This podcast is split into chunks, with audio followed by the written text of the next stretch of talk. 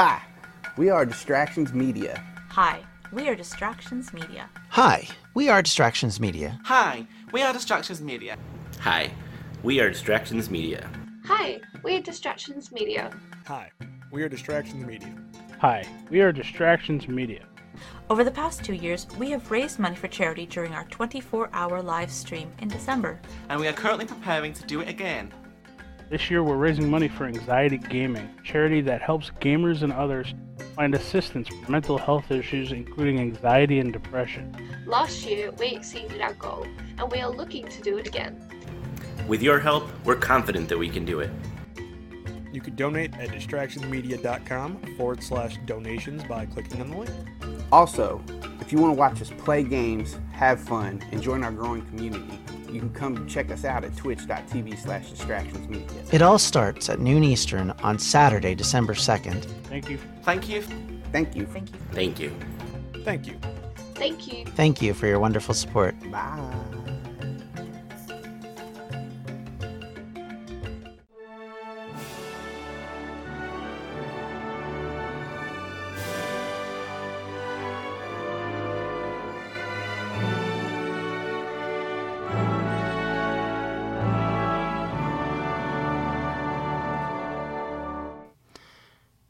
Welcome back to the Welsh History Podcast, episode 63 Howell the Good, the King of Wales.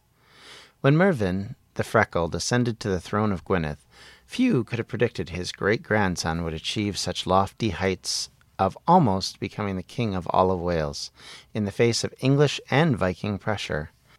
Howell claimed the throne of Dyfed in 909, likely after years of putting an end to the legitimate heirs. Howell, like his father, was a powerful king, one who could leave a large shadow on Welsh history and set the House of Dinefwr in a position of power for many years to come. Howell rose to power in a time of waning authority for the kingdoms of Wales. Even in their own annals, there is talk of being subject to an overlord in the shape of the Lady of Mercia, Aethelflaed, and her brother, King Edward. There is no doubt that they owed loyalty to them. In the southeast, this influence dominated the Welsh kingdoms, who had become subject to the first Mercia and then Wessex. In the west and north, it was more gradual until the sons of Rhodri, to use the Game of Thrones term, bent the knee to Alfred. Howell jointly ruled with his brother Clydog from 909 to 920 though some say that they ruled different places, with Clydog ascending to the throne of Powys, while Howell took over the newer kingdoms the sons of Rhodri had conquered. If the descendants of Mervyn were known for their aggressive and expansionist tendencies, it appears their heirs were not as concerned about this. Like his father and uncles, Howell continued to work peacefully with the English kings. He made homage to Edward as early as 918. He was also a signatory witness on a number of charters from the English royalty. He was, to put it bluntly, the king who played nice. At some point, either before his rise to the throne of Dyfed or shortly thereafter, he married Ellen, who was the daughter of the last king of Dyfed. We do not know what this meant. Some scholars feel that she may have been used as a way of showing links to the old line, in other words, helping Howell try and get in good with the nobility in Dyfed, and also to set some links back to the past after having eliminated effectively the line that came before him. She is one of the few women, of course, who is mentioned in the Welsh Chronicles, and her death was actually marked in the Welsh Chronicles, the Welsh Annals, which is something of a surprise. Whether this is a sign that she was important, or that it was an acknowledgement of the end of the old line, or that possibly Howell and her were a love match and that they had similar power structures set up within the kingdom, it's impossible to know. Much like Ang- in Mercia is someone of a mystery. We know she had power, we just don't know what Aethelflaed controlled what she really had power over, other than sort of what's given to us in small doses in the sources. In fact, women in early medieval Wales are mostly non existent in the historical record. They, like their counterparts elsewhere in Europe, did not feature except for when they were part of key alliance making or had something to do with taking over because either the king was too young or the king was dead, and they were sort of the only heirs to the throne at that point. Aethelflaed is one of the few of these exceptions to the rule where she, her brother and her coexisted as equal and important people in the early upbringing of what would become the English monarchy. Uh, in 916, Anarawd, as we mentioned last time, died. His rule saw the sons of Rhodri claim most of Wales, and he became the elder statesman of the family, famously known to finally ally with Alfred, ending Welsh opposition to the English kingdoms for many years after that. With Anarawd's death, his sons took the throne of Gwynedd, along with Howell and Clydog ruling most of Wales. During this period, Idwal the Bald, as he was unfortunately known as, appears to be at least initially the senior monarch amongst them. Uh, at least that's what the sources on the Welsh side seem to point out. Whether it was because he was the oldest of the cousins or whether as King of Gwynedd he was seen to have had more power is unclear. Uh, the other question is who these cousins owed their allegiance to. Was it Edward or Aethelflaed? There is a lot of discussion and opposition on who exactly was the English monarch that they owed their allegiance to. Professor Charles Edwards, for example, feels strongly that the cousins allied with the Lady of Mercia rather than the King of England after the death of Alfred. There is also a number of circumstantial references in the Chronicles that point out that the Welsh gave their allegiance to Edward after the death of his sister. If so, it was not going to last forever. In 918, as we said earlier, the cousins acknowledged Edward as their liege lord. This was an important point because it wasn't just one of them, it wasn't just Howell, it wasn't just Idwal, it was both of them, and it was all of the others. Uh, and it's actually recorded in history, so we actually know about it. And interestingly, we also know something more about it, which is also intriguing, which we'll get into a little bit later. The peace of the Welsh kingdoms, however, was shattered with the death of Clydog. Clydog was possibly killed by another brother, Meurig. This is something found in later genealogies and in the chronicles themselves, but it's not mentioned at times during the period, so there is some question as to whether or not it's a legitimate name or if it's just some random person that they assigned being the brother. Nobody really knows for 100% certainty. But nonetheless, this shows that things were not as rosy as they appeared. Uh, one question, of course, remains in all this discussion is what happened to allow Cadell and his sons to conquer Dyfed during the Welsh, the West Saxon hegemony. Charles Edwards, of course, suggests that this may have been allowed as part of a tit for tat process, specifically with Aethelflaed. Uh, the sons of Rhodri were allowed the Mercians to have dominion over the southeastern kingdoms of Wales, such as Brycheiniog, and in exchange for that, they were allowed to push their claims in Dyfed and take it over from the existing kingdom, which, to be fair, had been a West Saxon ally for years before that. By controlling these three biggest kingdoms in Wales, the grandsons of Rhodri were able to effectively share a kingdom which was more or less a united Wales. Both Cadell and Anarawd labeled the kings of all Britons by both the Scots and the Irish chroniclers, which is kind of hilarious. But if they shared that kingship, then it would make some sense there was this point of feeling unified, and it may have influenced decision making, which then the inheritance of Idwal and Howell would then continue, and this idea would continue. They, along with Clydog, continued to appear to work in concert with each other. At least that's what's presented from what we've seen. But if the genealogies can be trusted and that they already show the signs of strain in this situation. This jealousy and desire to create a centralized government of Wales led to a lot of issues as the century wore along. By 921, Idwal was fighting for his kingdom with the Vikings. His name was recognized second on the list of Welsh kings, making fealty to Edward in 918. Howell, not his cousin, had become the presumptive leader of the Welsh in the eyes of the English at this stage. At the, even during that process, he gets labeled as the King of the West Welsh, which may refer to the area of southwest Wales and the west part of Wales that he ruled, but it could also refer to the idea that he controlled the western half of Wales. If you're like me and eating healthy is a bit of a problem, let me bend your ear a little bit to eat stress free this spring with Factor's delicious, ready to eat meals. Every fresh, never frozen meal is chef crafted, dietitian approved, and ready to eat in just two minutes. Choose from a weekly menu of 35 options, including popular options like Calorie Smart, Keto, Protein Plus, or Vegan and Veggies. Also, discover more than 60 add ons every week like breakfasts, on the go lunch, snacks, and beverages to help you stay fueled and feel good all day long. What are you waiting for? Get started today and fuel up for your springtime goals. Get chef prepared meals on the table in two minutes with Factor's ready to eat meals so you can get back to doing what you love this spring.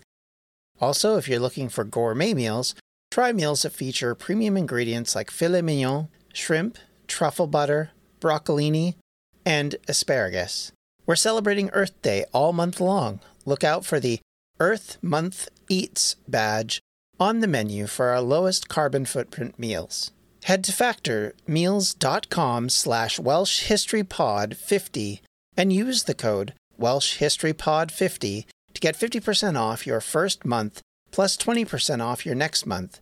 That's code welshhistorypod50 at factormeals.com slash welshhistorypod50 to get 50% off your first box plus 20% off your next box while your subscription is active. Hello, this is Gary Chahot welcoming you to check out the French History Podcast. Our main show covers the history of France from the first humans until present if you liked Mike Duncan's The History of Rome and wanted a similar program covering the land of beauty, culture, and love, we are exactly that. We also host world renowned scholars who have delivered guest episodes on their specialties, including 18th century pirates, revolutionary booksellers in 20th century Paris, the special friendship between the Marquis de Lafayette and Thomas Jefferson, and numerous others. Learn what you love and listen to the French History Podcast today.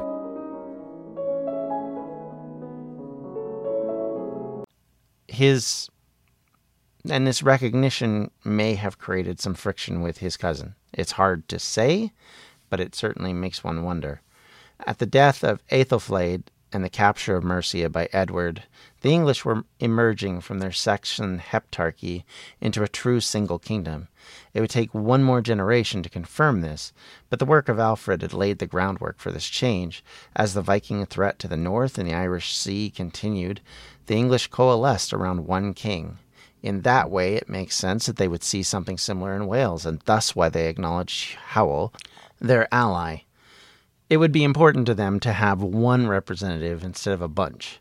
And certainly it makes it easier if you're dealing with kingdoms, if you can deal with one kingdom instead of a bunch of kingdoms. It makes alliances easier. It makes it easier to combine and c- compare and contrast with each other, to build armies, to call for help and aid.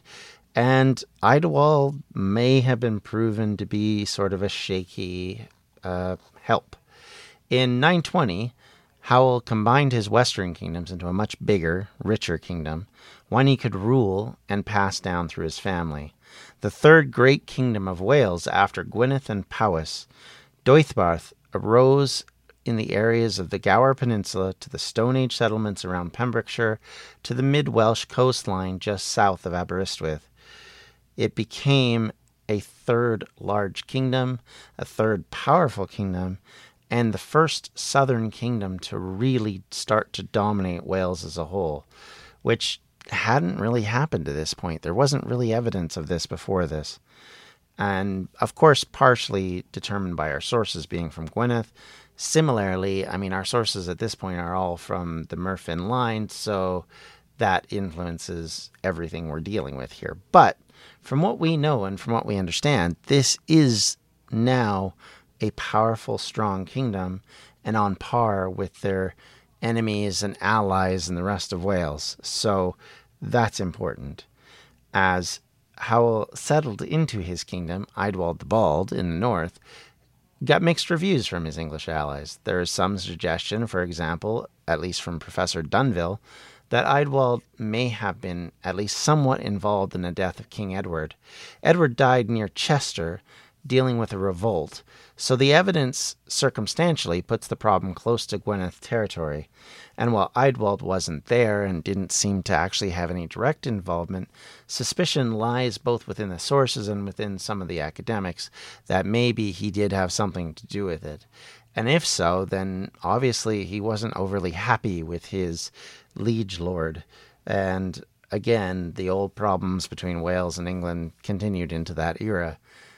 So, as that hostility then largely ended at the end of Edward's life and the rise of his son, Aethelstan, Idwal seemed to show more allegiance to him. He paid homage to him. He came to his coronation. He was at signings and charters. But yet again, Howell becomes the primary ally. He's mentioned first on the list of kings. He is mentioned as being important, and, and as I said before, he gets mentioned as the king of West Welsh, which may have meant all of Wales. It may have just referred to the southwest area he dominated at the time. It's hard to say, but the likelihood is at this point is Howell controls Powys. He probably controls Powys after the death of his brother. He controls Deheubarth. He controls Brycheiniog very shortly after this, within 10 years. And he also is dominating pretty much most of the rest of Wales, with the exception of the Gwent and Glywysing. So he is an important figure at this point and is getting kind of the predominant attention. It does make you wonder if Idwal is feeling frustrated by this, is feeling annoyed by this, and is jealous by this, and if that creates some of the hostility he has for the English. And they continue to have problems with the English going forward. But that's something we'll talk about a little bit more in depth in a bit. The relations between Howell and Aethelstan, however, were very strong. Charters from the period mention Howell frequently as a sub king to Aethelstan. His legacy from 924 to 929 appears to be one of peaceful coexistence with all of his neighbors, and the violence of his rise to power, notwithstanding, appears to be that his original idea was one of peaceful coexistence. In 929, Howell makes a pilgrimage to Rome. He was the first Welsh king to do so, at least of any significance that we know of and he, the confidence he must have had at this point in himself, in his security at home, in his security with his alliances abroad, must have been very strong indeed for him to make that decision and make that choice. Because realistically, no king leaves their kingdom if they're worried about someone coming in to attack it. No one takes a trip of months to go to a holy city and worship there if you feel like you could lose it all if you left. And this is an important point. This is before the Crusades. This is in, you know, well before that era of making those kind of commitments. This is still in an era where Vikings are attacking, where the English are not your best friend, and they might attack, and the Irish might attack, and all of these problems could have surrounded him, but apparently didn't, or at least didn't, or were at least taken care of enough that they weren't an immediate threat. And so he was able to go do this in 929. And so he goes to Rome. He experiences the joy of pilgrimage in an era where the belief and faith in God was very strong. And the understanding of Christian upbringing was you needed to go on pilgrimage to places. You needed to go to these holy places to understand. And this thought process that is starting to boil in Christian thinking will start to overtake it into the era of the Crusades. But at this point, we're just starting that process. And whereas pilgrimages were usually made to local saints and local martyrs, now we're starting to get monarchs that have enough disposable income, enough security to make pilgrimages to the big holy centers of Christian worship. And Rome is a big one in this period. So that is one thing that kind of shows you just how powerful he's become, just how strong he is in his own security and his own safety, in his ability to be able to stretch his power without concern that he's going to get overthrown by one of his nobles, be defeated by Idwal, be attacked by Aethelstan or his successors. And that confidence is an interesting fact. And it's one that you can take from this that for everything else we can say about Howell at this point, he is definitely a king who doesn't feel threatened. So, in the meantime, this all changes, however, a year later and into the next decade. With the death of Athelstan, the English hegemony over Wales seems to slide. Under Edmund, there's no Welsh kings who are signatories to charters, no kings who are recorded visiting the court, and importantly, Idwal, who had been relatively quiet since the death of Edward, once again became an adversary to the English throne. Even Howell was brought back into the squabble. From 930 to 946, the Welsh have no links to Edmund and do not appear again in English courts at least until 946 with the coronation of Eadred. In 942, Idwal and his sons rebelled against the English, who were spending most of the decade fighting the Vikings. It was a huge mistake, and one that his sons would pay the price for. Idwal and his brother Elcy were killed. His sons were then scattered by Howell, who then invaded Gwynedd, and in what looks to be an opportunist attack to support his allies in England, captured the last remaining Welsh kingdom to avoid his grasp. By 944, Howell had captured all but Gwent and Glywysing. He truly could be called the first king of Wales. His military sent the sons of Idwal into exile, and little could apparently oppose him in Wales. The power of this Welsh king was intact, his dominion over the area almost undisputed. By that point, he'd become so dominant and so overwhelming that his success was then looked upon by later people as an example of to why he was given the epithet the good. It's something that's not given to him till much later. We we often think that these things are given to the kings at the time or within a short period after their death, but in the case of Howell, we know scholars have said that it didn't come out until almost 100 to 200 years after the fact. And that in part this was aligned with the laws which are claimed to be his. And they are something we're going to go into and talk about a little bit more in depth in another episode. But keep in mind that Howell the Good may not have necessarily been a good person, but he was a pretty darn good king as far as kings go in Wales at this period of time. He was able to maintain alliances with the bigger powers. He was able to keep them out of his kingdom. There wasn't any meddling in his affairs the way there were for other kings in this period of time. And he was also able to keep the Vikings out of his area and keep them away from him due to the alliances he had with other kings in the area. In fact, one could argue that he was probably the best king that Wales would have for some time to come, simply because of his ability to grow his name, grow his legacy, and in the end, grow the power of the King of Wales. And by the end of it, he is truly the first legitimate King of Wales we have, someone who controlled most of the country. None of these kings will control all of the country. There will always be a portion that will be slipping out of their grasp for various reasons, but he comes the closest. The only areas he doesn't control will become future Marcher Lord areas, and yet that is in part because they're already dominated by the remains of Mercia, West Saxons, and eventually, of course, the English. So, realistically, his power at this point is at its height. His ability is at its height, his obvious military, political, scheming ability is at its height. And of course, that's when he dies. After having ruled uh, the area of Dyfed since 909, he finally passes away either in 949 or 950 AD, having ruled his kingdom for nearly five decades or four decades. He has controlled and dominated the areas that he's lived in. This grandson of Rhodri, this great grandson of Mervyn, is legitimately a power on the face of the Welsh political scene. His death will leave a chasm where a lot of problems are about to enter in as his sons and the sons of Idwal come back into conflict again.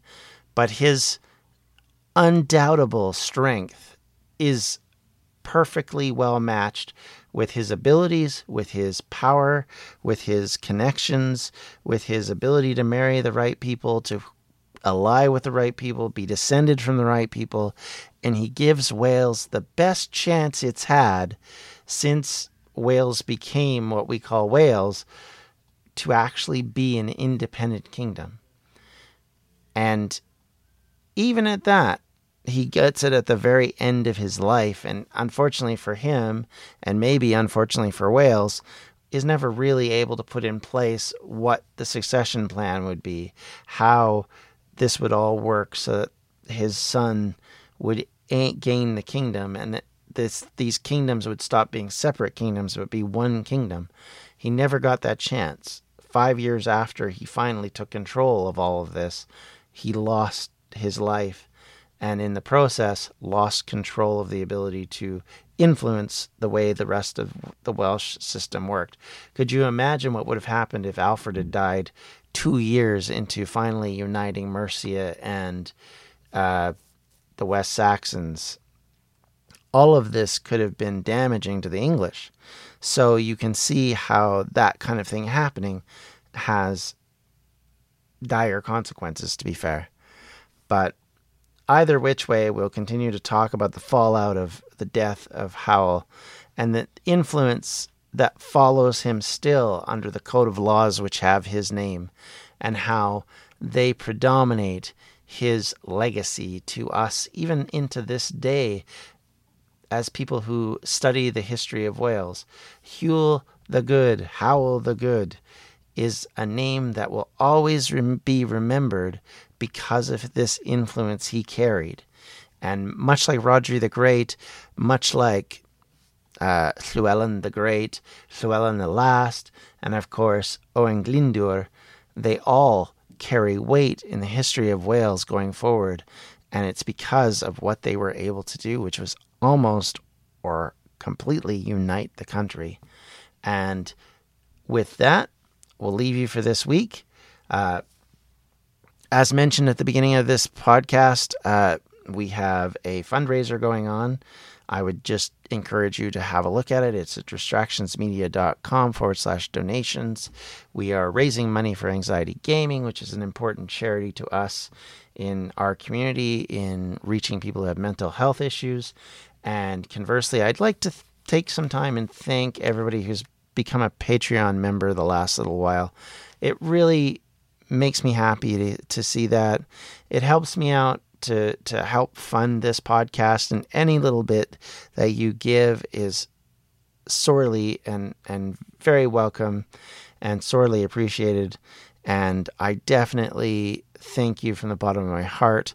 I know it's not easy to donate to something like this, but I, I really do appreciate it and I will do my best to to make you happy and to continue to desire to, to support this podcast. And thanks everyone for listening, for your comments, for your suggestions, for your reaching out to me at times over different things, and also for your general uh, good wishes and willingness to listen. And with that, I'll leave you until next time. Thank you, everyone. Have a great day. Take care. Edge of the Abyss Creations is a proud sponsor of the Welsh History Podcast, your one stop shop for unique jewelry, paintings, and other crafty creations. You can find us at facebook.com slash edge of the abyss 1. This has been a Distractions Media production. For more info, you can check out everything we do at distractionsmedia.com. I'm Ken Harbaugh, host of Burn the Boats from Evergreen Podcasts. I interview political leaders and influencers, folks like award winning journalist Soledad O'Brien and conservative columnist Bill Kristol, about the choices they confront when failure is not an option. I won't agree with everyone I talk to, but I respect anyone who believes in something enough to risk everything for it. Because history belongs to those willing to burn the boats. Episodes are out every other week wherever you get your podcasts.